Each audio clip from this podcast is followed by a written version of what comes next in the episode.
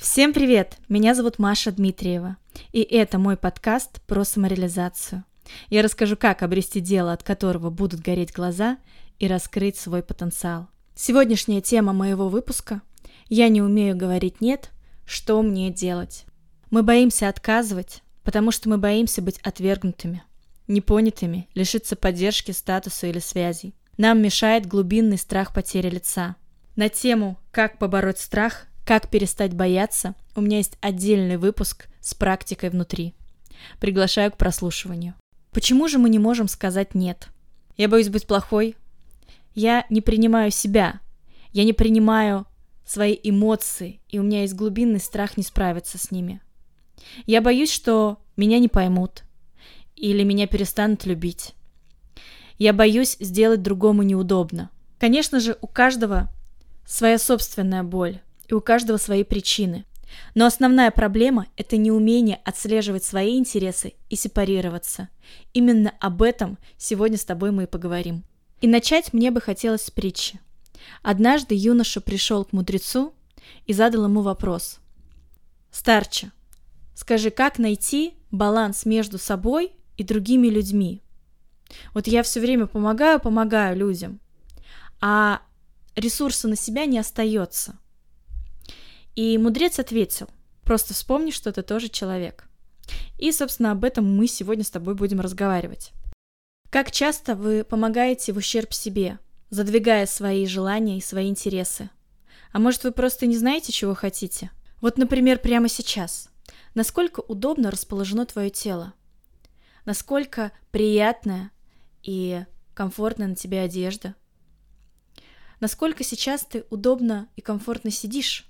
А может быть стоишь, насколько ты позволяешь себе занимать комфортное положение. Наше тело отображает нашу психику. И если мы не привыкли делать себе удобно на физическом плане, мы не умеем делать это на психологическом. Мы не умеем создавать удобную психологическую атмосферу, защищать свои границы и идти к действительно желаемым целям. Знаете, такой комплекс спасателя.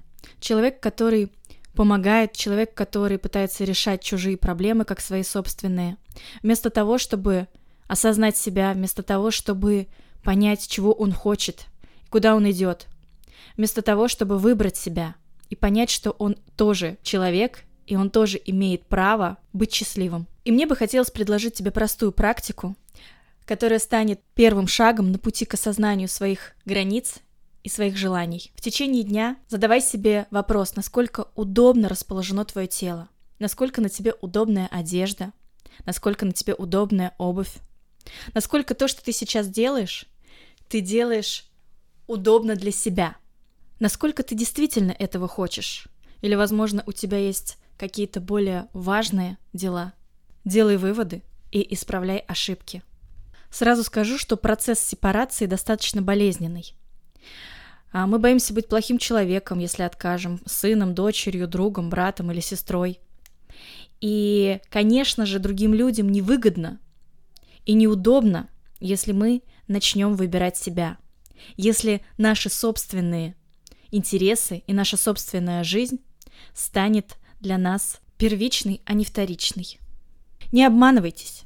Как только вы выберете себя и свои интересы в угоду другим, вам не избежать кривых взглядов, и слов в ваш адрес, что вы плохой. Другим будет невыносимо сложно перенести ваши изменения.